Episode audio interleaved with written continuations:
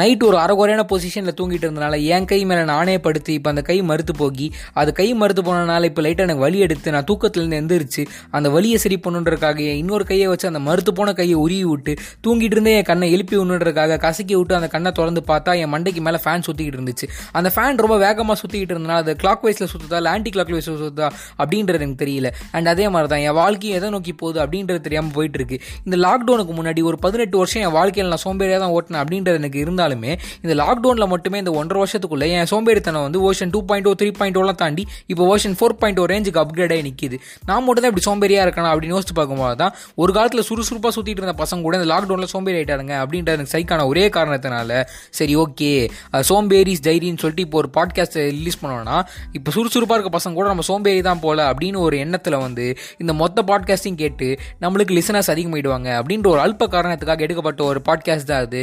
So வணக்கம். சோம்பேரிஸ் and welcome to the Kumar talks podcast with me சுமார் முஜி Kumar so topic என்ன அப்படின்றத இங்கே டைட்டிலே பார்த்துருப்பீங்க. இல்லைனாலும் பரவாயில்ல நான் இவ்வளோ நேரம் என்ன டாபிக் அப்படின்றத உங்களுக்கு விராவரியாக சொல்லி முடிச்ச காரணத்தினால இதுக்கு மேலேயும் பேசியா இருக்காம டாபிக் உள்ளே போவோம்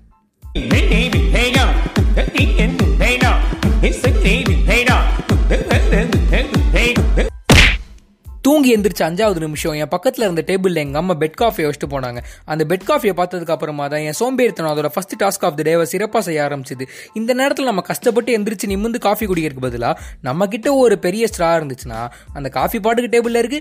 நம்ம பாட்டுக்கு ஜாலியாக பெட்ல இருந்துக்கிட்டே அந்த காஃபியை குடிக்கலாமே அப்படின்னு சொல்லிட்டு ஒரு ஐடியா எனக்கு தோன்றதுனால நான் அடுத்த பத்து நிமிஷம் ஒரு இமேஜினேஷன் ஸ்டேஜுக்கு போயிட்டேன். அதனால அந்த காஃபி ஆறி போகி இதுக்கு மேலே நம்ம இமேஜினேஷனுக்குள்ளேயே இருந்தோம்னா அந்த காஃபியை கடைசியில் தண்ணி மாதிரி தான் குடிக்கணும் அப்படின்ற ஒரு சூழ்நிலைக்கு நான் தள்ளப்பட்ட காரணத்தினால எப்படியோ கஷ்டப்பட்டு பெட்லேருந்து உருண்டு புரண்டு எந்திரிச்சு அந்த காஃபியை ஒரு கையிலையும் இன்னொரு கையில என் ஃபோனையும் எடுத்து நோண்ட ஆரம்பிச்சிட்டேன். அப்போ தான் என் ஃபோனுக்கு ஒரு நோட்டிஃபிகேஷன் வந்துச்சு. என்னன்னு பார்த்தா என் கிளாஸ் மீட் லிங்க் அமைச்சிருந்தாங்க சரி ஓகே அந்த மீட்டை கொடுத்து லிங்கை கொடுத்து நம்ம அந்த கிளாஸ்க்குள்ளே போய் மியூட்டில் போட்டு நம்ம வேலையை பார்ப்போம்னு சொல்லிட்டு மீட் லிங்கை கிளிக் பண்ணதுக்கப்புறமா நான் காஃபி குடிச்சு முடிச்சு எல்லா மனுஷங்களும் எந்திரிச்சவனும் பண்ண வேண்டிய ஒரு முதல் வேலையை நான் இப்போ தான் பண்ண போகிறேன் அதாவது பல்லு விளக்க போகிறேன் சரின்னு கஷ்டப்பட்டு நான் பல்லு வேலைக்கு முடிச்சதுக்கப்புறமா திருப்பி வந்து பெட்டில் உட்காந்து பார்த்தா என் கிளாஸில் எல்லாரும் கவனிக்கிறானுங்களோ அப்படின்னு சொல்லிட்டு என் மைண்டுக்கு அப்போ தான் ஒரு கேள்வி வந்துச்சு. அந்த கேள்வி இருந்ததுக்கு அப்புறமா சே ஒருவேளை இந்த கொரோனாலாம் வரலனா நானும் காலேஜுக்கு போய் ஒழுங்காக எல்லா கிளாஸையும் கவனிச்சு நல்ல பெரிய படிப்பாளியாகி நம்ம பெரிய ஆளாக இருப்போமோ அப்படின்லாம் ஃபீல் பண்ணிருந்தேன் ஒருவேளை இதே மாதிரி வாழ்க்கை போயிடுச்சுன்னா கடைசி வரைக்கும் அம்மா அப்பா காசுலாம் திங்கணுமா? அப்படின்ற ஒரு கேள்விலாம் என் மைண்டில் வந்தனால யூடியூப் பக்கம் போனால்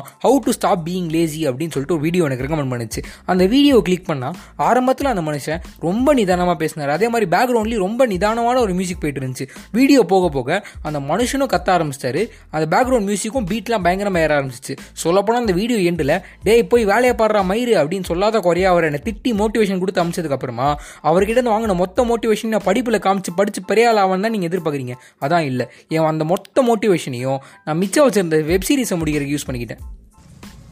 இவ சாதாரணமான ஆளில் சமயம் சாமி. வேற. இவ ரத்தத்துலையும் நரம்புலயும் வேற ஏதோ ஒன்று ஊறி கிடக்கு. அந்த ஷோ உண்மையிலேயே ரொம்ப இன்ட்ரெஸ்டிங்காக போயிட்டு இருந்துச்சு அது எவ்வளோ இன்ட்ரெஸ்டிங்காக போயிட்டு இருந்துச்சுன்னா நான் அப்படியே மூலிகை போய் அந்த ஷோவை பார்த்துட்டு இருந்தேன் அப்போ தான் எங்கள் அம்மா தோசை சுட்டு எடுத்து வந்து கொடுத்தாங்க.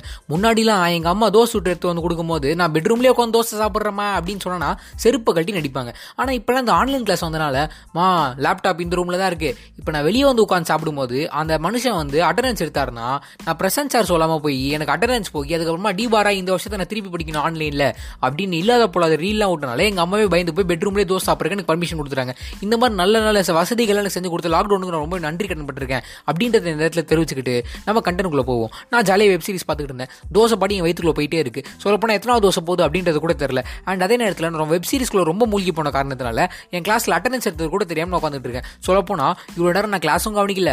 இவ ப்ரெசன்ஸாரும் சொல்ல எனக்கு அட்டண்டன்ஸும் போச்சு. கிளாஸில் என்ன நடந்துச்சுன்னு தெரியல.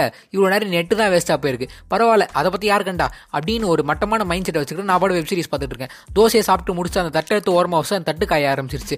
அப்பதான் எங்கள் அம்மா ஓரத்துலேருந்து கத்த ஆரம்பிக்கிறாங்க. ஏன்டா இந்த மாதிரி தட்டை காய வைக்கலாமாடா? வீட்டுக்கு தருத்திரண்டாது அப்படி இப்படின்னு. எங்கள் அம்மா அப்பா ஜென்ரேஷனுக்கு அவங்களோட அம்மா அப்பா ஜென்ரேஷன் என்னத்தை சொல்லி கொடுத்து வளர்த்தாங்கன்னு தெரியல. நம்மளுக்கு அப்புறமா வர ஜென்ரேஷனுக்கு கண்டிப்பாக அந்த தருத்திர மாதிரி வார்த்தையெல்லாம் சொல்லி கொடுத்து வளர்த்தக்கூடாது அப்படின்றதுல ஷோராக இருந்துட்டு நான் பாடு ஷோவை கண்டினியூ பண்ண ஆரம்பிச்சிட்டேன். அப்பதான் எனக்கு ஒன்று ஞாபகம் வந்துச்சு. இன்னும் ஒரு மணி நேரத்துக்குள்ள நான் மூணு அசைன்மெண்ட் சப்மிட் பண்ணும் இன்னும் ஒரு மணி நேரத்தில் டியூ டேட் அப்படின்றது. நான் எவ்வளோ பெரிய சோம்பேறியாக இருந்தாலும் இந்த நேரத்தில் நான் சுறுசுறுப்பான மனிதராக மாறணும் அப்படின்றது எனக்கு தோணுனால உடனே ஃப்ரெண்டு கிட்ட போய் மச்சான் பிடிஎஃப் அனுப்புடான்னு சொல்லிட்டு அந்த பிடிஎஃப்ல அவன் பேர் அவன் ரோல் நம்பர் அப்படின்ற அந்த ரெண்டு லைனை தவிர மற்ற எல்லா லைனையும் அப்படியே பிட்டு காப்பி அடிச்சு கதிர்ச்சியா என் பேர் ஏன் ரோல் நம்பர் ஆட் பண்ணிட்டு பட்டு பட்டுன்னு ஸ்கேன் பண்ணி இன்னும் அஞ்சு நிமிஷம் தான் இருக்கு. அஞ்சு நிமிஷத்தில் டியூ டேட் முடிய போகுது அப்படின்ற டைமில் மொத்த மூணு பிடிஎஃப் சப்மிட் பண்ணிட்டு டன் லேட் அப்படின்ற அந்த வார்த்தையை பார்த்து முடிக்காம எப்படியோ கஷ்டப்பட்டு சப்மிட் பண்ண சந்தோஷத்தில் இருந்தேன் தெரியுமா? அந்த ஃபீல் இருக்கே.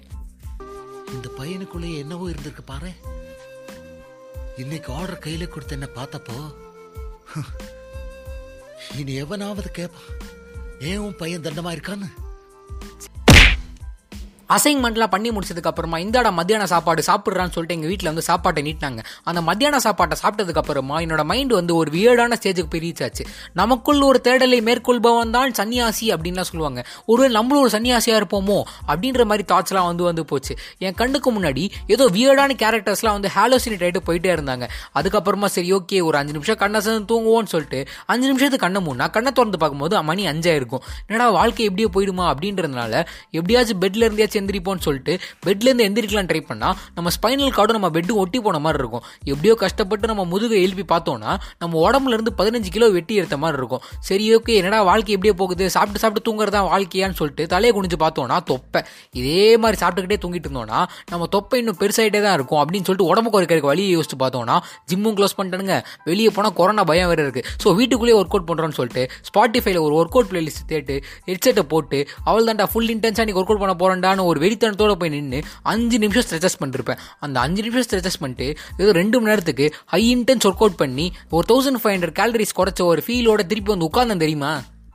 ஜிம்முக்குள்ள நுழைஞ்சேன் இன்னைக்கும் என் ஜூனியர்ஸ் கிட்ட அதான் சொல்கிறேன் உங்கள் உடம்ப ரெடி பண்ணுங்க. எல்லா வழியும் போயிடும்னு. அந்த ஹெவி ஒர்க் அவுட் செஷனுக்கு அப்புறமா ஸ்நாக்ஸ் எங்க இருக்குன்னு தேட ஆரம்பிச்சேன். வீட்டில் இடுக்கு முடுக்கில் கிடைச்ச நொறுக்கு தீனியெல்லாம் வாயில போட்டு நொறுக்கிட்டு அந்த அஞ்சு நிமிஷம் எக்ஸசைஸ்ல கரைச்ச அஞ்சு பத்து கேலரிக்கும் சரி கட்டுற மாதிரி இரநூறு முந்நூறு கேலரிக்கு ஸ்நாக்ஸ் சாப்பிட்டு முடிச்ச திருப்தியில டிவியை போட்டு உட்காந்தேன் சொல்ல போனால் அந்த டிவியை போட்டு உட்காரது அப்படின்ற அந்த ஹேபிட்டை லாக்டவுனில் கத்துக்கின ஒரு புது ஹேபிட் தான். டிவியில் அப்படி என்னடா பாக்குற? போட்டதே தான் திருப்பி திருப்பி போடுறான் அப்படின்னு நீங்கள் கேட்டிங்கன்னா நான் அந்த ஒன் இயர் லாக்டவுனில் புதுசாக ஒரு ஹேபிட் வளர்த்துக்கிட்டேன். அதாவது தமிழ் சீரியல்ஸ் பார்க்க ஆரம்பிச்சிட்டேன். ஐயே ப்ரோ என்ன நீங்கள் சீரியல்லாம் பார்க்குறீங்க கிரிஞ்சா நீங்க அப்படின்னு சொல்லிட்டு நீங்கள் என்ன சொன்னாலும் பரவாயில்ல. தமிழ் சீரியல்ஸ் கிரிஞ்சு தான் பட் இருந்தாலும் அதில் ஒரு என்டர்டைன்மெண்ட் வேல்யூ இருக்குது அப்படின்றது இந்த ஒன் இயர் லாக்டவுன் நான் கற்றுக்கிட்டேன் சரி ஏன் இப்போ சமதையெல்லாம் சீரியல் பற்றி பேசுகிற ஓ சீரியல்காரங்கிட்ட காசு வாங்கிட்டியா அப்படின்னு நீங்கள் கேட்டிங்கன்னா இல்லை நிச்சயமாக கிடையாது. நம்மகிட்ட கண்டென்ட் இல்லாத காரணத்தினால மிக விரைவில் ஒரு எபிசோடில் தமிழ் சீரியல்ஸ் பற்றி பேசுவதற்கான வாய்ப்புகள் அதிகமாக இருக்கிறனால இந்த எபிசோடில் ஒரு அப்கமிங் எபிசோடுக்கு லீடு கொடுப்போம். ஒரு கண்டென்ட்டை வச்சு அப்படின்றக்காக தான் அந்த கண்டென்ட் ஆட் பண்ணேன். சரி ஓகே நான் சீரியல் பார்த்துட்டு இருக்கும்போது எங்கள் வீட்டில் தோசை சுட்டு வந்து நைட்டுக்கு வந்து டின்னர் கொடுத்தாங்க. அந்த சீரியல்ஸ் இருக்கும் தெரியுமா? எப்போவுமே அதில் எல்லாருமே சோகமாக தான் இருப்பாங்க. அண்ட் அதே நேரத்தில் ஒரு சோக மியூசிக் வந்து எப்போவுமே ஓடிக்கிட்டே இருக்கும். ஒரு சீரியலுக்கு ஒரு சோக மியூசிக் இருந்தால் கூட பரவாயில்ல. வெரைட்டி ஆஃப் மியூசிக் கேட்கலாம். பட் நாலு சீரியலுக்கும் ஒரே மியூசிக் டேரக்டர் ஒரே சோக மியூசிக் தான். அதனால அந்த சோக மியூசிக் வந்து என் மைண்டுக்குள்ள ஓடிக்கிட்டே இருந்துச்சு. எந்த அளவுக்கு ஓடிக்கிட்டு இருந்துச்சுன்னா என்னால் சாப்பிடக்கூட முடியல. அந்த சோக மியூசிக் வந்து என்னை பார்த்து நாலு கேள்வி கேட்ட மாதிரியே இருந்துச்சு. ஏன்டா நீ என்னடா பண்ண? நாலு நிமிஷம் கை கால் அசைச்ச நாலு எபிசோட் பார்த்து முடிச்ச. இவள் தான் வாழ்க்கையா ப்ரொடக்டிவா என்னடா பண்ண? அப்படின்ற மாதிரி கேள்வி கேட்டனாலேயே ஐயோ இதே மாதிரி தான் வாழ்க்கை போயிடுவோமோ அப்படின்ற மாதிரிலாம் என் மைண்டுக்குள்ள கேள்வி எழும்ப ஆரம்பிச்சு. அதுக்கப்புறமா தான் முடிவு பண்ணேன். நாளைக்கு காலைல ஆறு மணிக்கு எந்திரிக்கிறோம். ஆறு மணிலேருந்து எட்டு மணி வரைக்கும் படிக்கிறோம் எட்டு மணிலேருந்து நாலு மணி வரைக்கும் எல்லா கிளாஸ் அட்டன் பண்ணுறோம் எல்லா பீரியட் அட்டண்டன்ஸ் வாங்குறோம் எல்லா நோட்ஸ் எடுக்கிறோம் பக்காவாக இருக்கிறோம் நாலு மணிலேருந்து ஆறு மணி வரைக்கும் ஒர்க் அவுட் பண்ணுறோம் அதுக்கப்புறமா ஆறு மணிலேருந்து எட்டு மணி வரைக்கும் திருப்பி இதே மாதிரி சீரியல் பார்த்து முடிச்சு எட்டு மணிலேருந்து பத்து மணி வரைக்கும் நம்ம விட்டு போன எபிசோட்லாம் பார்த்து முடிச்சு நிம்மதியாக தூங்குறோம். வாழ்க்கை ஃபுல்லாக இதுக்கு மேலே பிளான்டாக தான் இருக்க போது மாசா கெத்தா கேப்டன் அப்படின்னு சொல்லிட்டு மோட்டிவேஷன்லாம் வர வச்சுக்கிட்டு கெத்துற அதுக்கு மேலே நம்ம நம்ம வாழ்க்கை இதே மாதிரி தான் டைம் டேபிள் போட்டு ஓட்டுறோம்னு சொல்லிட்டு முடிவு பண்ணிட்டு உட்காந்தேன் பட் இதெல்லாம் நான் ஃபாலோ பண்ணணும்னு நினைக்கிறீங்க? நீ பழனிக்கே பால் காவடி எடுத்தாலும் ஒரு அடி நகராது Bye.